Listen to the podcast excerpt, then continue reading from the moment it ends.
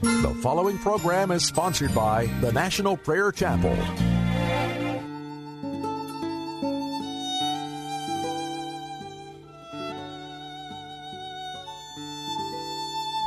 The love of God is greater far than tongue or pen can ever tell. It goes beyond the highest star and reaches to the lowest hell. The guilty pair bowed down with care. God gave his Son to win his erring child. Reconciled and pardoned from his sin.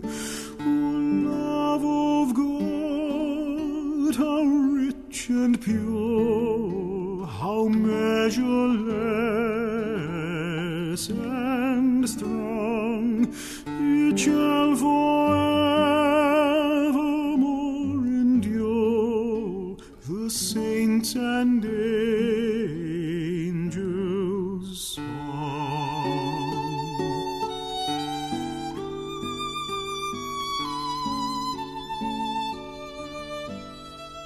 Could we with ink the ocean fill, and were the skies of parchment made, were every stalk on earth a quill, and every man a scribe by trade, to write the love of God above would drain the oceans dry, nor could the scroll contain the whole, though stretched from sky to sky.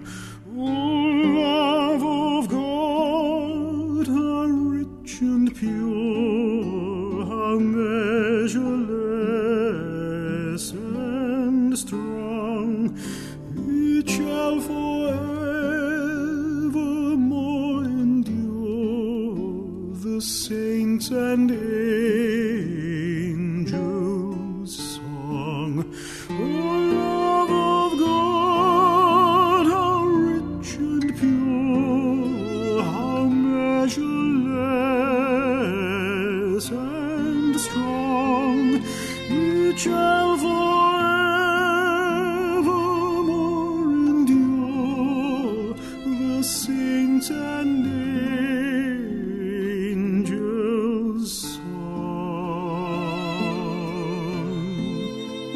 the saints and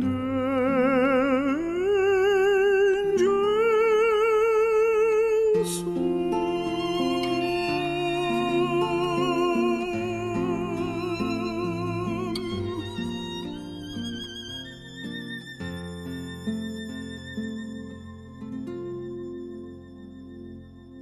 Today's sermon is pre-recorded. Saints, therefore we are surrounded by such a cloud of witnesses. Let us throw off everything that hinders and the sin that so easily besets and entangles us. And let us run with perseverance the race marked out for us. I have a friend who lives in a northeastern Indian state. They are part of uh, India, but they're not actually Uh, Indian people, they're tribal, they would rather not be Indian, so um, they're a bit different. This particular state has um, been officially Christian for one hundred fifty years. Before that they were naked and headhunters. And my friend there has a, a home for un- unmarried mothers and has been criticized by the church. There, everyone goes to church, by the way. has been criticized by the church for encouraging promiscuity. And she told me of this girl. This is, I'm sorry to say, a normal story. This baby was uh, sold across the border. Well, the mother might have thought, I'm not really selling my daughter, but uh, I cannot afford to raise her, and these people say they will. Now, they either buy a child to be a servant, or they adopt one. They have no intention of raising them as their child. It's just a legal form of slavery if you can adopt one. So they, in this case, they took the, the baby in, and they were to pay the parents yearly, except they never did. And the, the child uh, began to be abused by the father of the house when she was four, in front of the other children. And when she was twelve, she was pregnant by the only man she knew, his father. My friend, who's a very brave a tribal lady of that state, went to the family where the child had been living. And the child, of course, wanted to go back because it's the only home she'd known. And said, you will find her natural parents. They said, we cannot. She said, if you do not, the police will. So, of course, they were able to find that family. And she said, you will pay them what you owe them. And you will free this child to live a new life. I love what um, I J M is doing, the International Justice Mission. I love how many people these days are understanding the need to free the slaves. But sometimes I'm a little bit worried, you see, because we, we, we live in missionary land, you know. Everybody stops off there for a while. And... Uh, And I get these um, messages from uh, ladies who truly love Jesus.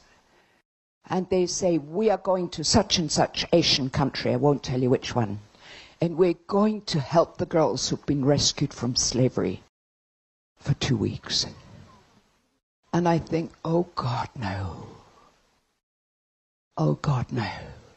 You see, the first thing our men say, or our girls, we're currently housing uh, between two and three hundred. The first thing they say to visitors is, when are you leaving? In case they get disappointed. And it's one thing to rescue someone out of a brothel. It's one thing to buy someone's freedom. And it's another thing to stay and love them whole. Grow them up. And be there. Well, that's what your kids had, wasn't it? Not, hallelujah, they're born. But God has entrusted this life to me. And I will look after this life. I will love this child. I will love them better. We have a, a scripture from Zechariah, which is a, one of the captioned passages this week, chapter eight, chapter seven, sorry, when uh, the Lord is asking the people of Israel what their fasting and feasting has been about. Has it been about them or him? And then he finishes up. This is what the Lord Almighty says. Administer true justice, show mercy and compassion to one another. Do not oppress the widow or the fatherless, the alien or the poor. In your hearts, do not think evil of one another. Now, it's a very interesting thing that there's a, a modern phrase, uh, which, forgive me, it may even be on your pamphlet. Um, It may even have been on your publicity material. I'm not sure. It tends to pop up rather frequently these days. And I came here because it's about go. And uh, a lot of the current uh, publicity materials about mission then put another little phrase afterwards, which is, make a difference. Now, I have a problem with make a difference. I thought the scripture said go and make disciples. And making disciples takes time. Getting people born is quite quick. That, that, that, that I'm not really criticizing, because of course I want you to go and make a difference. But uh, the problem is, if make a difference is about me. And we have, uh, we have people who pass through Hong Kong and they're saying, we're praying about what we want to do in the future.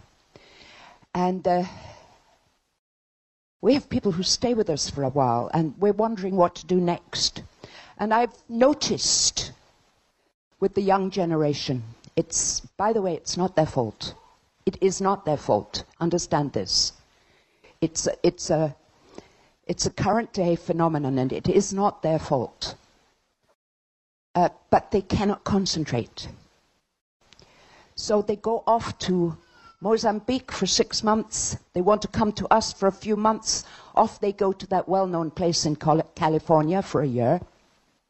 And first of all, I'm thinking, who's paying? And how many more places where God is on the move do you want to visit? Would you not stay somewhere and work it through? Would you not stay somewhere and love people so that they know it's not about what you're getting from God, but about what you are sharing of God with them? This is what the lost, the lonely, and the hungry need, not us having one more experience. By the way, you know, the lost and the broken and the hungry, they are not remotely fooled. They know exactly who is there for God and them, and who is there for their own missionary C V. They do. I remember after I had been in Hong Kong for four years, there was the brother of the gang leader. I'm going to tell quite a few of that family stories, but uh, the brother of the gang leader came to me once and he said, uh, we've watched you. We've watched you. And he said, many people come to Hong Kong. Now this was, this was about, uh, this was nearly forty years ago he said this actually. He said, uh, many people come to Hong Kong, they stand on platforms with guitars and they sing about Jesus. And he said, what does that have to do with us? He said, they get back on a plane and they've got their fridges and their air conditioning and we're still here. They may even take photos. He's not being cynical, by the way. They may even take photographs to take back to their people about the poor they have met. And he said, it doesn't touch us. He said, this is what we do. We try to discourage people. Now, I was in the walled city, and he said, it's quite easy to discourage people. Uh, somebody asked me yesterday about being uh, a woman in difficult situations. God is smart. Those people didn't want to touch me because they discounted women. They actually thought that if you step on a fly, it doesn't hurt the fly, neither would it hurt a woman, so they didn't bother. So God's smart. It was not brave of me, it's just smart of God. Uh, he said, we've watched you, and we can normally discourage people. We don't mind if you're offering needlework, hymn singing, judo or noodles. What we want to know is, Are you anything to do with us? And when you'd been here four years, we thought maybe you meant what you said. And I thought, oh God, they really have been watching. There was another couple. Uh, they they were called Ping and Tadpole, and they were they were just little gangsters, and um, they said we sat up all night, and I know where they were sitting because uh, Tadpole was one of six brothers, and uh, four of them were drug addicts. I never ever went to their house where somebody wasn't shooting up or spitting, and the stairs up to their place where was where the gamblers used as a toilet, because there were no toilets um, at that time in Walled City. He said, uh, we sat up all night and uh, we were been talking about you. This was again after maybe four or five years. He said, we came to one of two conclusions. Either the British government have sent you here as a spy, or what you say about Jesus is real, because nobody would spend their life with us here unless they had to. And I thought, oh, oh, they haven't rejected Jesus. They've accepted me in his name.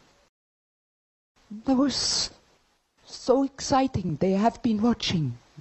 And I'm here this morning to encourage you, not only to go, but to continue. Not to go because you probably know that many go and never do a second term. And today's young generation think two weeks holiday is outreach. Or six months here or six months there. I'm here because I know that if God has called you to him and is sending you out, whether it's to this country, to the broken and the lonely and the, the refugees and those who've come to find a better country, which is why they've come. If God is sending you to these people, some of you have got to stay and finish the race. Jeremiah twelve five says, if you have raced with men on foot and they have worn you out. This is such a great scripture.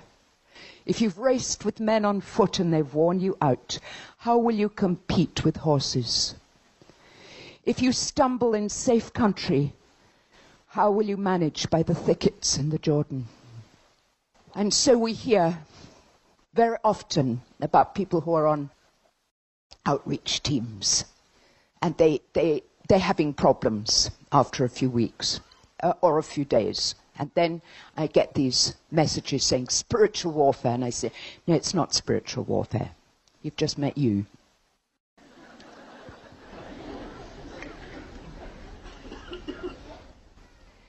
And the lost, the poor, the gospel, none of us have a problem with that.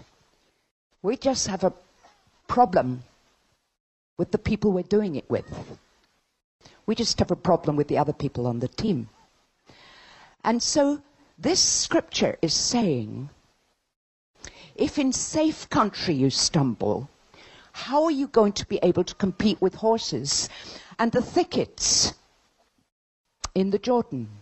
How then do we need to get ready? Well, we have to start. I always loved that uh, C S Lewis book, you know, uh, with the with the picture of heaven, and uh, where the grass was too difficult for normal people to walk on, because their feet weren't used to the heaven grass. And for young people here today, if God is calling you, it, by the way, he's made you, he equips you, he's going to see you through, he's going to gift you. If he's calling you, if he's sending you, he will enable you to finish. And you're going to need to develop some qualities. And one of them is called, what Jesus had, perseverance. Let us run with perseverance the race marked out for us.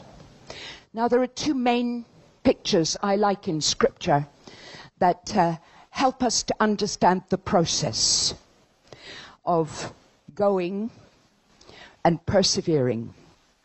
Uh, one of them is the race picture, um, which we've shared. Uh, he says you need to persevere so that when you have done the will of God, you will receive what he has prim- promised. Do you not, not know that in a race, this is First Corinthians nine twenty-four, all the runners run, but only one gets the prize.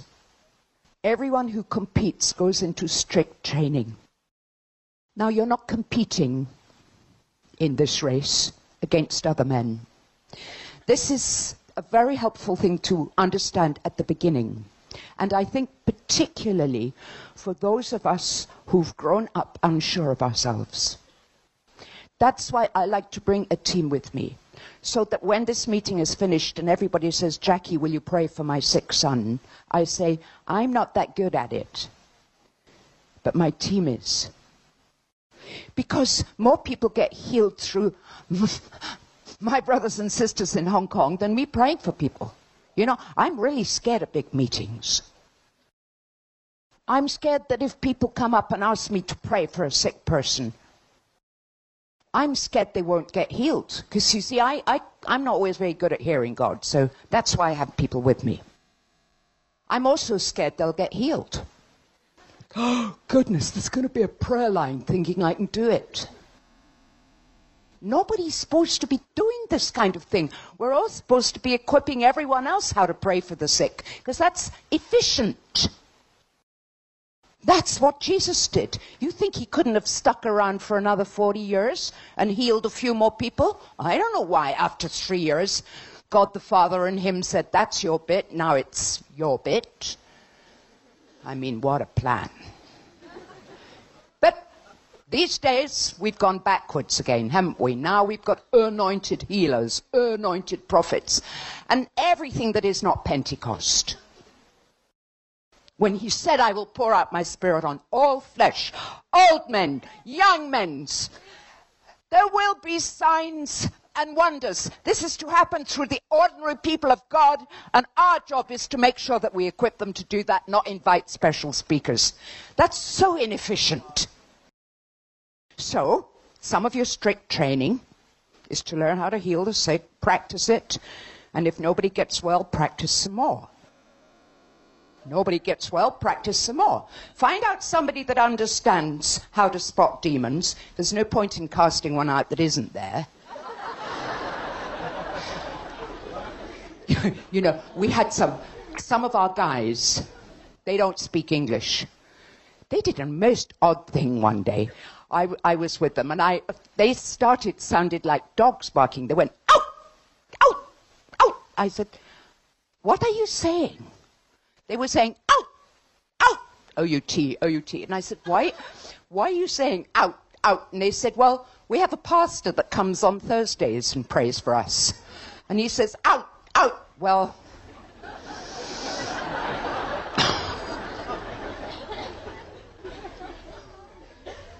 but you need to know how to cast out demons. You need to know how to heal the sick. And you need to persevere. One of the reasons that we feel bad about ourselves is that we think somebody else can and we can't. And especially, this is why I keep saying it, it's hard on the young generation. Because uh, the young generation have grown up with computers and messaging systems and Facebook, and everything's instant. Do you know, I mean, I tell this story to our new arrivals, and nobody wants to hear it. I say, I was in Hong Kong for one whole year before I went down to the local telephone exchange where I had to book a call, and I had three minutes. with my parents after one year on the telephone.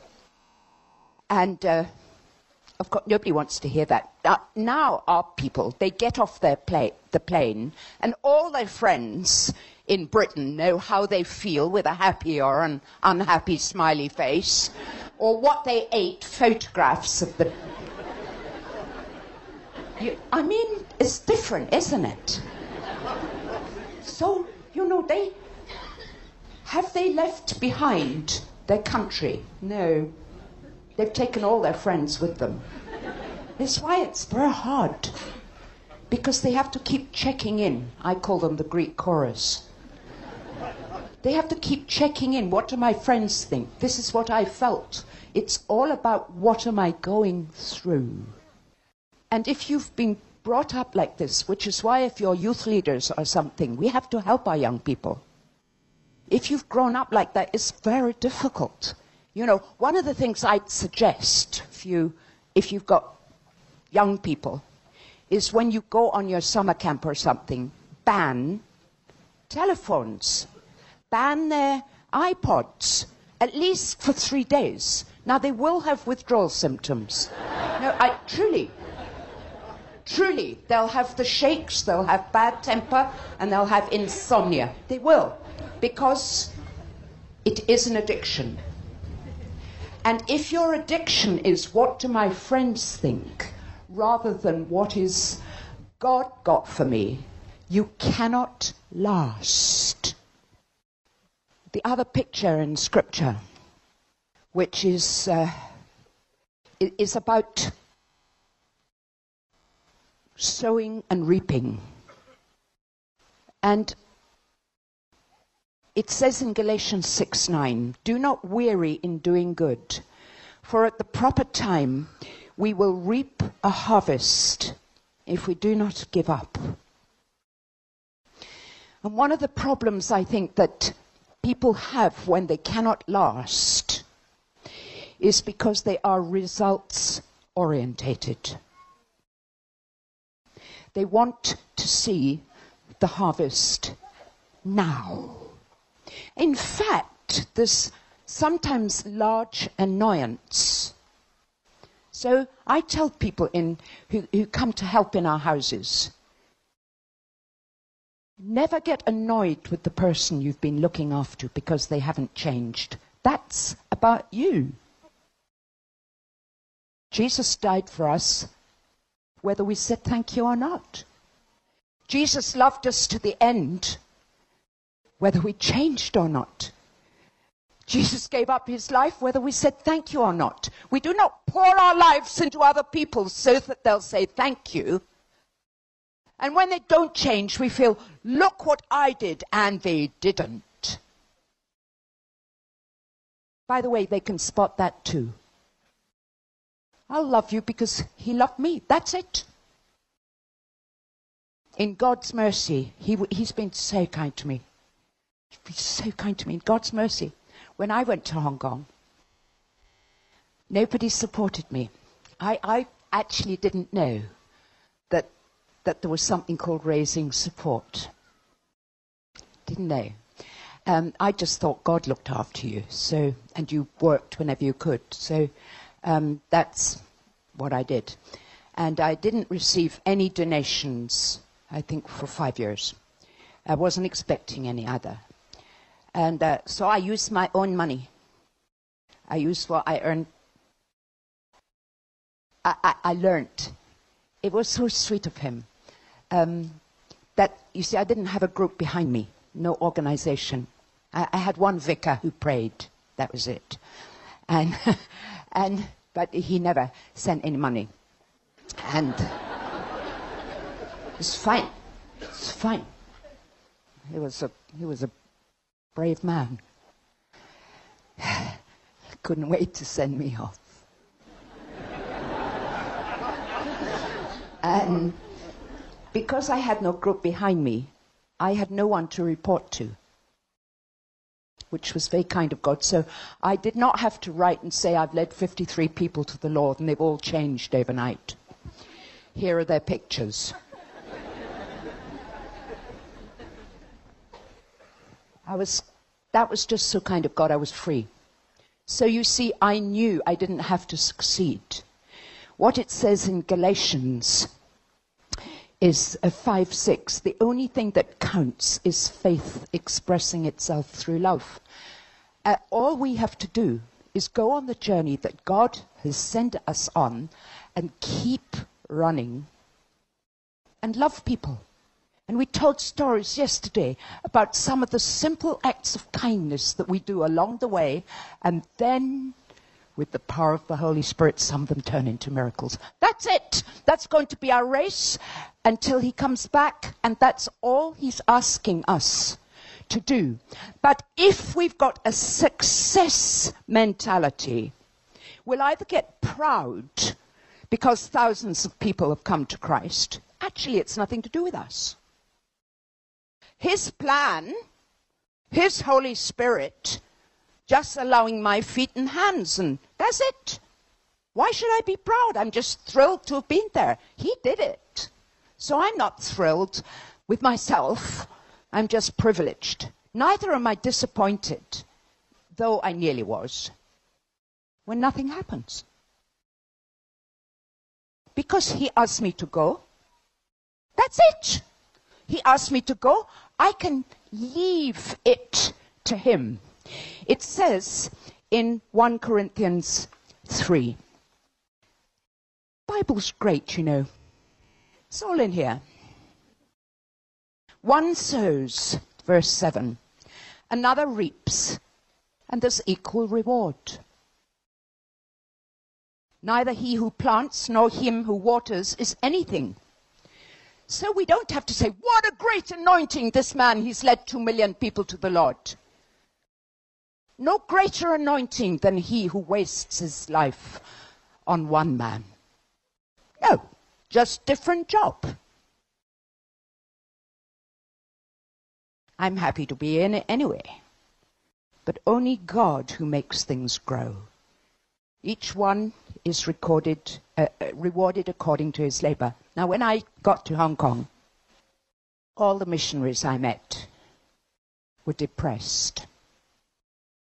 They were saying cloud over Hong Kong. I had no idea what they meant.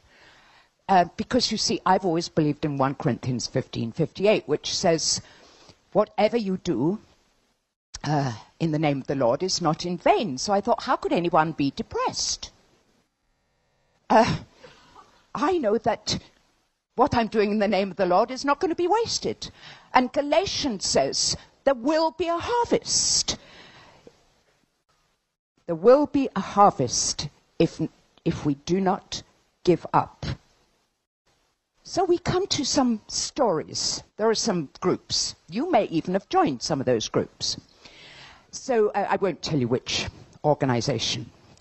But uh, they go off, after they've done a, a, a, a, some kind of discipleship course, they go off and do some outreach somewhere, and they come back and they say, their outreach has been a month or two somewhere, and they come back and they say, hallelujah, when we were there, we led fifty-eight people to the Lord.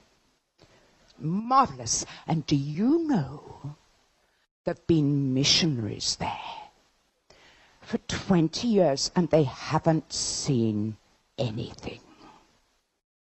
And I'm thinking, why do you think you, left, you led fifty-eight people to Jesus?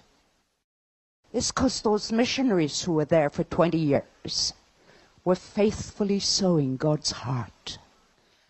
And it says in John four, this is what Jesus says. There's a harvest ready somewhere. And he says the unfair thing about the harvest is that you're going to reap what someone else has sown. I sent you to reap what you have not worked for. Others have done the hard work. This is John four thirty-eight. And you have reaped the benefits of their labor. So this is my encouragement to you people. I haven't got time to share all the Bible and all the stories, so I'm frustrated. Uh, don't get stuck in a position. It's very boring. I just sow. I just sow. Then you get the other people who go to where they hear revival is. I knew one man who moved to this country because somebody had prophesied there was going to be a revival in the north of England. Well, I was fed up with him for doing that. He's going to plant a church. Why don't you move to the north of England because you love those people? Well, he didn't see revival and he left. No, good.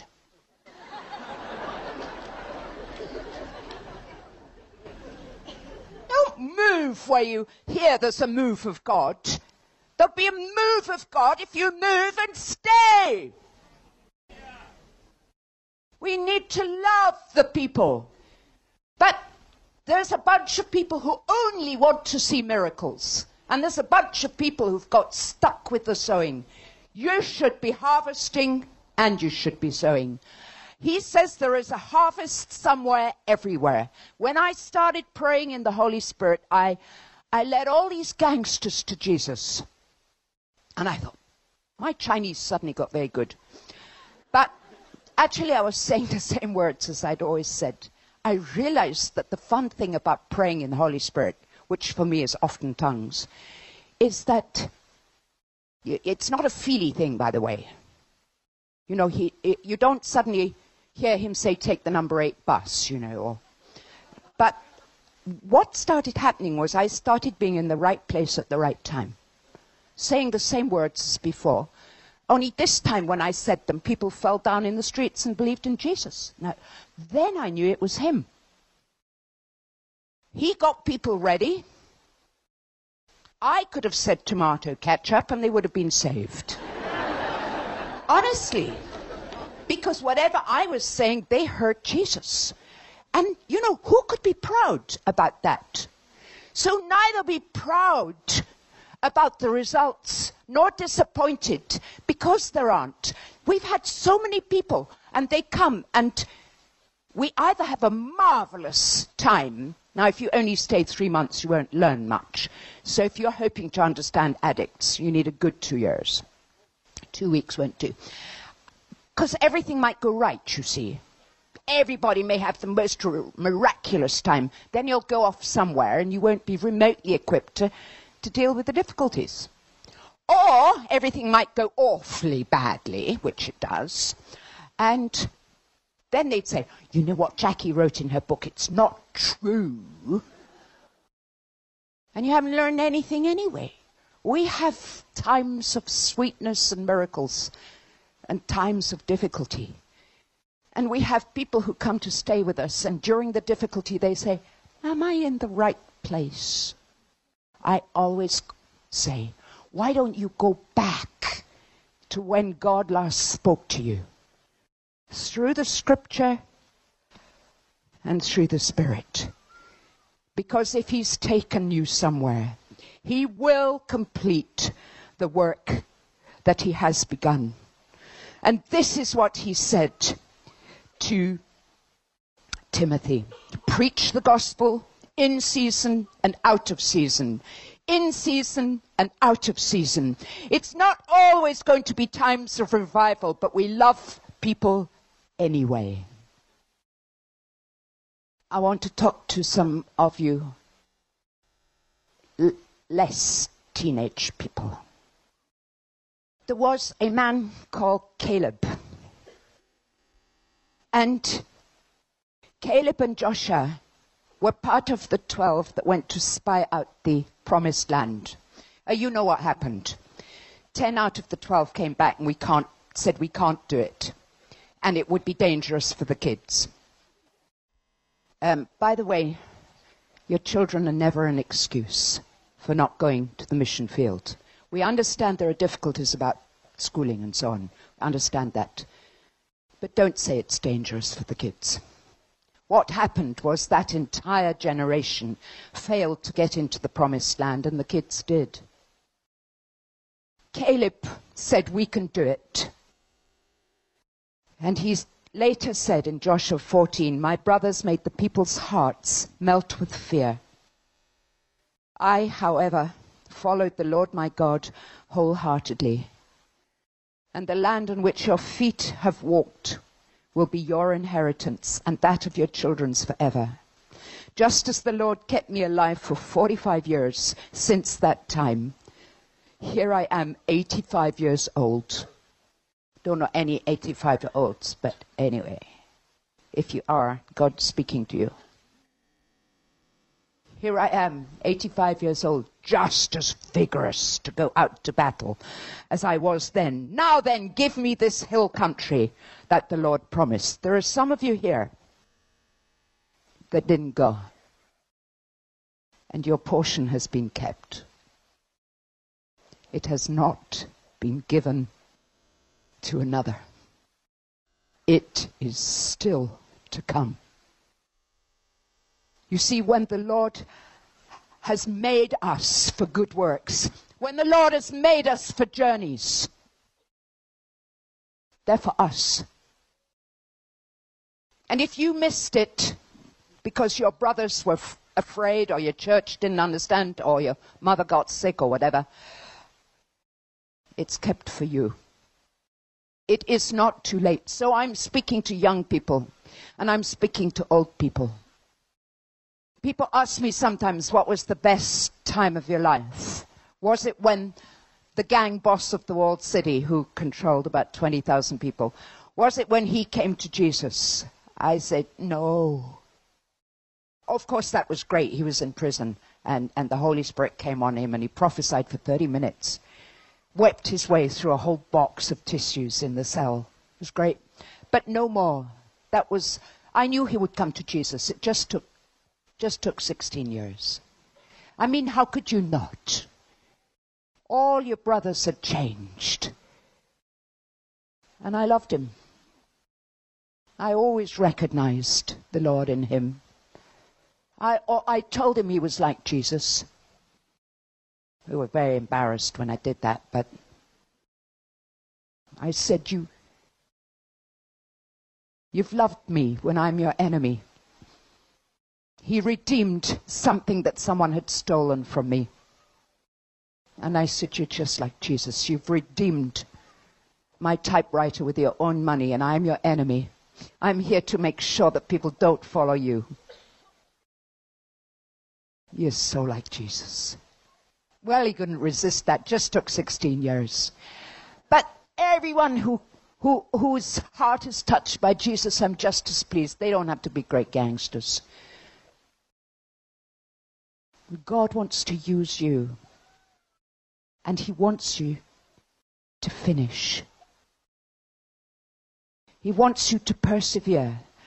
And if you've got difficulties, it doesn't mean you're in the wrong country, or you should go where there's real revival, or where you've got leaders who understand you. I want to read some things that will happen during the difficulties. He says, count it joy in James. Count it joy? When my place in the walled city got beaten up by my friends, by the way, they painted it with sewage. I spent the day praising God just because I saw in the scripture you're supposed to. Consider it pure joy, my brothers, whenever you face trials of many t- kinds. It doesn't mean to say you're thrilled. Doesn't mean to say you even feel joyful. It just says, consider it joy. Okay. Joy. Consider it joy. Why? Because this is what's going to happen. Ha. Whenever you face tri- trials of many kinds, because you know that the testing of your faith produces perseverance. Perseverance. And in Romans five... rejoice in sufferings, because they will produce perseverance, and perseverance, character, and character, hope. And we need some missionaries with character and hope. We need people who'll go and stay and love to the end. What do you think these child soldiers will do if they have but a series of two-week visitors, when they need parents? Not wires. There are people being saved who need to be healed slowly and out of sight of the video machine or the platform or anywhere that they're a trophy except to the Lord in heaven. We do this for them because He died for us and allows us wonderfully to be in His work. And He says, whatever I have begun in you, I will complete until that day. So, will you stand? Because I'm calling you to the long haul. Oh, by the way, if you're booked for a two-week trip, go. We, uh, we, we often say it produces a, a hook in people. It hooks you for life. You, you get a taste and then you go back. But don't do a series of two-week things, okay? Got that? And if you're a young person, if you could just stop six months here and nine months there and all that stuff that some church is paying for, I don't know why they should, because you're no tested person. They should be providing for people that no one else is providing for, who are in for the long haul. Too many teenagers sponsored these days. Go and pick fruit if you want to do a, a six-month thing. Pay for yourself. Let your church and your Christian friends invest in someone who's showing character and perseverance. Let's pray. There's a bright path ahead, but a feeling of fear. But Jesus says, don't be afraid, I'm walking beside you. I am a God of freedom. I'm calling you into a spacious place, a place of freedom, of joy. I will not hem you in. I've come to set you free, and I'm safe. So come to me, and you will be free. First of all, I want to call forward people who started on the mission field and got disappointed because you, for whatever reason, you didn't go back, or you didn't see what you thought or hoped for. Come forward. We want to say, well done. Well done. Come forward. Come forward. There will be fruit. There will be a harvest. There will be rejoicing in heaven because of you. You failed not. Well done. Some of you have started working with addicts. Some of you have started working with the poor, and you got burnt. And you said, you, you got your things stolen, or you didn't see the results you hoped for. Come forward. Come forward. Come forward. Some of you loved people and they cheated you, stole things or messed up your house. Some of you saw conversions and then people went back. So did I. I had nothing to show for my great miracles after a few years. And all my friends in other countries had multiplied their cell groups ten times. Mine was decreasing. Ha! But no. There was eternal fruit. All you people who've come forward, we say, well done, well done, well done. You haven't failed. You're just disappointed because you didn't see the results you thought, but there will be eternal fruit and harvest. It's never a waste to have loved in the name of the Lord Jesus. That's all that counts. That's all that counts. The numbers don't. Now for everyone else. I want to pray for you, because I'm fully expecting that the whole lot of you would walk forward if I invited you. So uh, that's a little hard. So, but uh, you might just take a step to the side. Uh, if you'd like to ask the Lord, I want to be in for the long haul. I want to finish. I just don't want to go and stop. I want to finish whatever it is you've set out for me. Will you just open your hands and take a step into the aisle or somewhere? Meantime, I'd like some of you uh, uh, uh, less than teenagers. You may not be eighty-five, but could be getting near. One or two of you who thought you'd missed it, come to the front. It's still on, by the way. Your calling has not been taken back. God's gifts and callings are irrevocable. You are still called. Come forward. It's not too late. You don't just have to bless the young people who are going. You're on. You're on. I don't know how he's going to get you there. I don't know. Good. Come forward. Auntie, come right forward. Come right forward. Come right forward. Let's have some other aunties come pray for her. Good. Not too late. Not too late. Come right forward. Come right forward. Ah, oh, good people. You see, he wants you all. You're not too old. It's not too late. That piece of inheritance has been kept for you for this day. There are people that are still alive waiting to hear about Jesus. You better get there as quickly as you can and start training, by the way.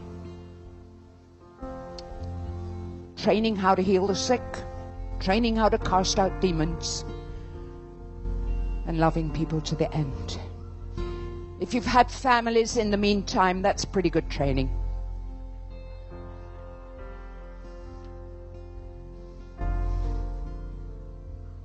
Close your eyes, receive a blessing.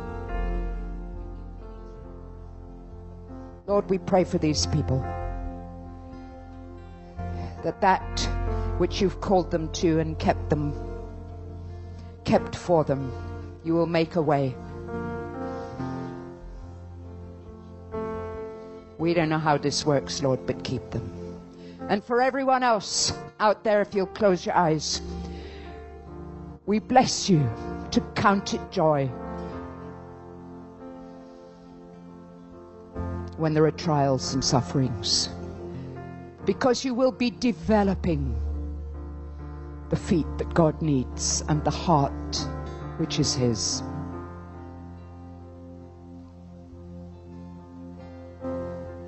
I bless you not to be disappointed when your friends see great results and you don't, because the only thing that counts is faith expressing itself in love. And you must know that there will be a harvest if you faint not. Some of you may harvest what you've sown, and for many of you, others will harvest what you've sown. And for, I bless you to see miracles, because there's a harvest ready somewhere all the time. All the time there's a harvest ready. Don't say four more months. I don't believe in that kind of kairos. There's a harvest ready somewhere all the time. Ask the Lord where it is. And when people fall on their knees believing in Jesus, you just said, oh, somebody else did the work. I just got the harvest. Yeah. Then, then you might not be a great evangelist after all. But it doesn't matter, does it? Just thank the Lord He allows us to be somewhere in His work. Thank you so much for joining us today. You've been listening to Pilgrim's Progress. Pilgrim's Progress is brought to you by the National Prayer Chapel, and we'd love to hear from you. Write to us at the National Prayer Chapel, P O. Box twenty-three forty-six, Woodbridge, Virginia, two two one nine five. Also, visit us online at national prayer chapel dot com. God bless you. We love you. Now unto Him who is able to keep you from falling and to present you blameless before the presence of His glory.